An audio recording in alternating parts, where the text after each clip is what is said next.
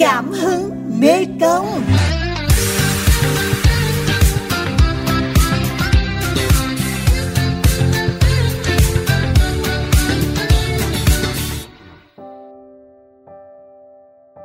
Thưa quý thính giả, hành trình chinh phục con chữ vẫn còn lắm gian nan với không ít học sinh có hoàn cảnh gia đình khó khăn thuộc vùng sâu, vùng xa tại đồng bằng sông Cửu Long. Thế nhưng không đầu hàng trước số phận. Cách đây hơn 30 năm, tại vùng quê của tỉnh Sóc Trăng, có một cô gái nhỏ người đồng bào Khmer vẫn ngày ngày đi bộ, men theo con đường quê để đến lớp học, dẫu cho đường sình lầy, dẫu cho tấm áo ướt nhem vì quãng đường xa. Sau nhiều năm, cô gái bé nhỏ ngày nào giờ đã trở thành nữ tiến sĩ người Khmer đầu tiên của tỉnh Sóc Trăng. Trong chuyên mục Cảm hứng Mê Công hôm nay, mời quý thính giả cùng gặp gỡ tiến sĩ Kim Thanh Tuyên, giáo viên bộ môn tiếng Anh của trường Trung học phổ thông chuyên Nguyễn Thị Minh Khai, thành phố Sóc Trăng, tỉnh Sóc Trăng.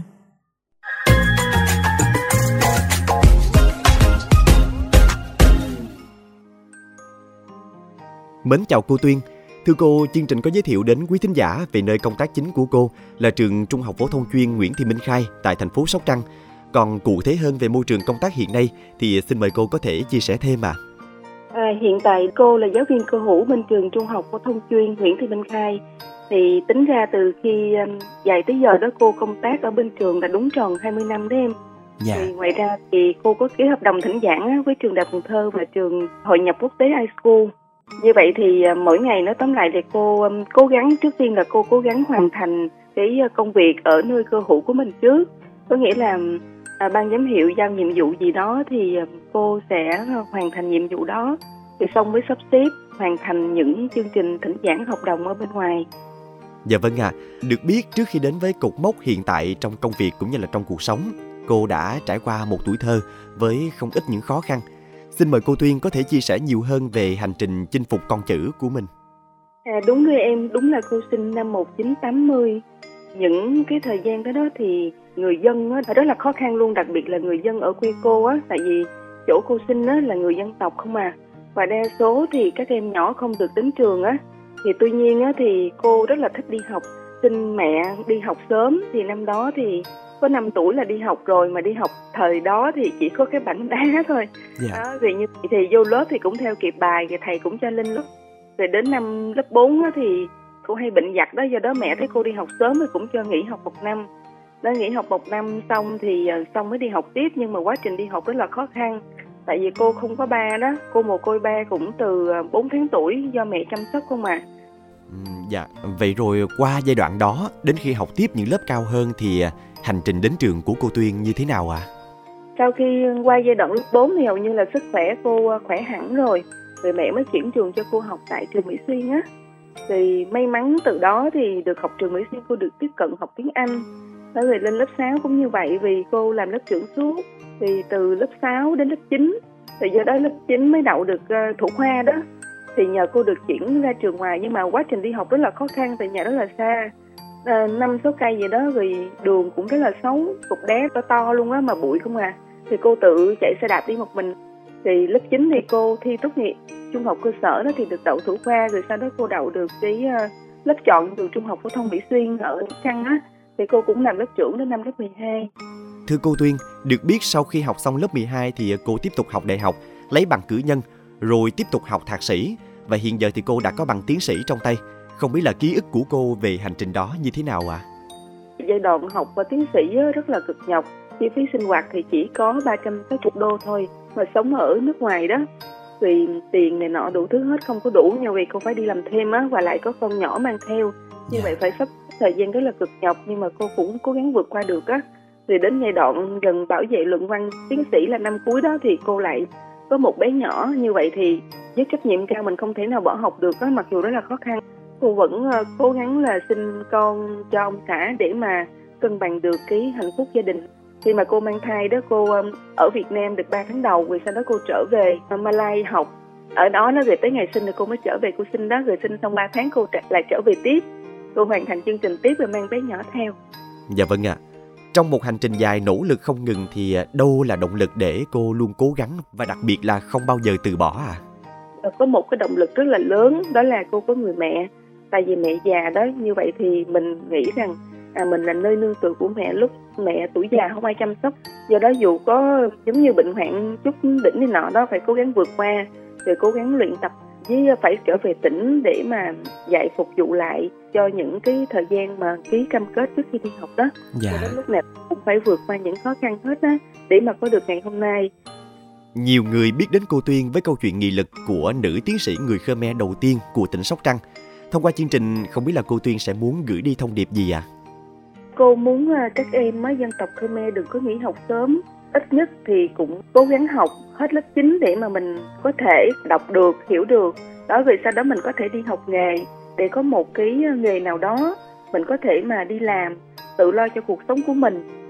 Dạ vâng ạ. À. Xin được cảm ơn cô Tuyên đã dành thời gian chia sẻ cùng với chương trình. Mến chúc cô có thật nhiều sức khỏe, công tác tốt và sẽ luôn là tấm gương về tinh thần hiếu học cho nhiều thế hệ học sinh.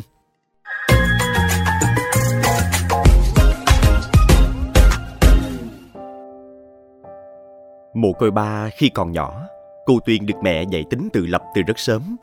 Hành trình mỗi ngày đến trường của cô bé 5 tuổi là những hôm lội bộ trên con đường sình lầy nhiều kênh rạch. Cô tập quen với cách bám lấy bờ ruộng hay ở chỗ bờ kè có cây thì phải bám lấy để không bị ngã.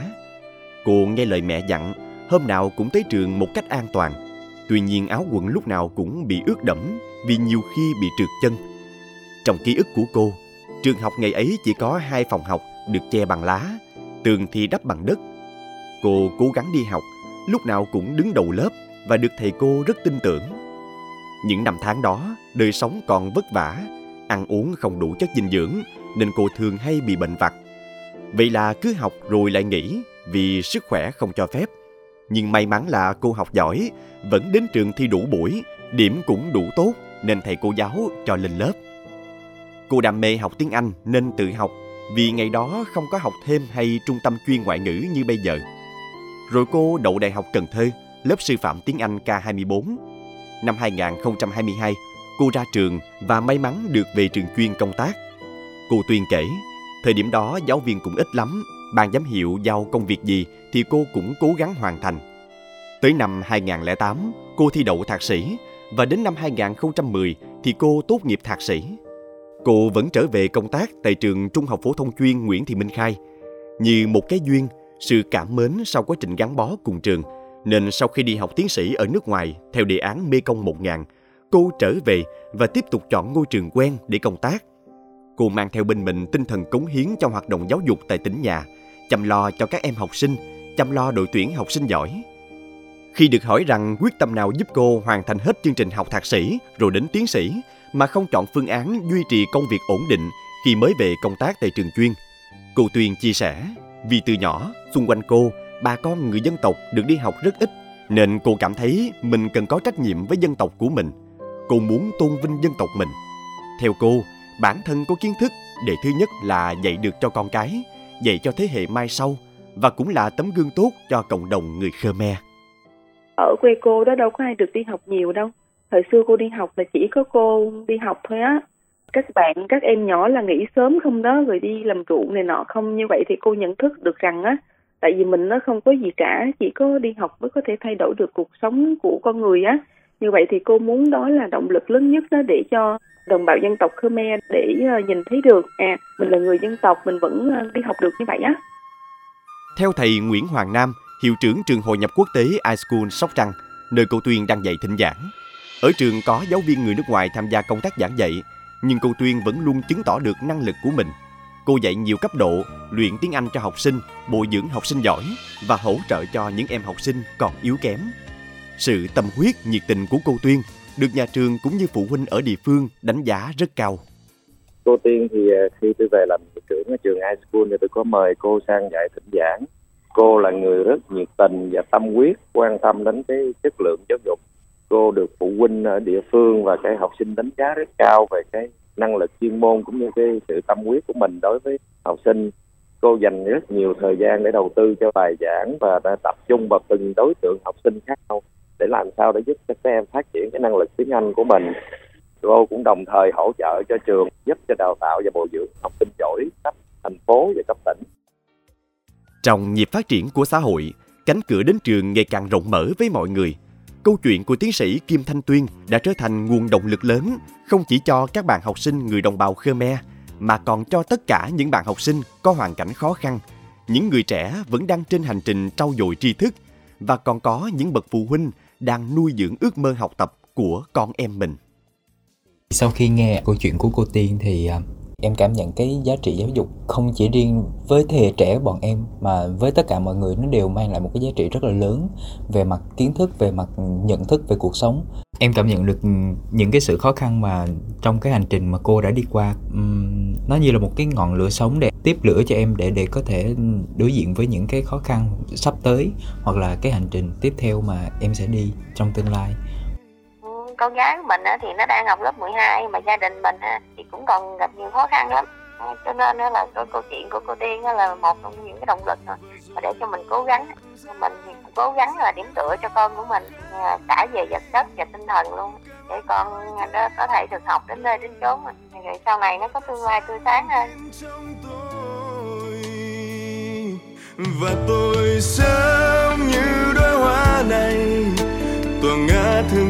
cho đời sống với nỗi khát khao rằng Quý vị và các bạn vừa lắng nghe câu chuyện Tấm gương nghị lực của nữ tiến sĩ đồng bào Khmer. Cảm ơn quý vị và các bạn đã quan tâm lắng nghe chương trình. Xin chào tạm biệt và hẹn gặp lại.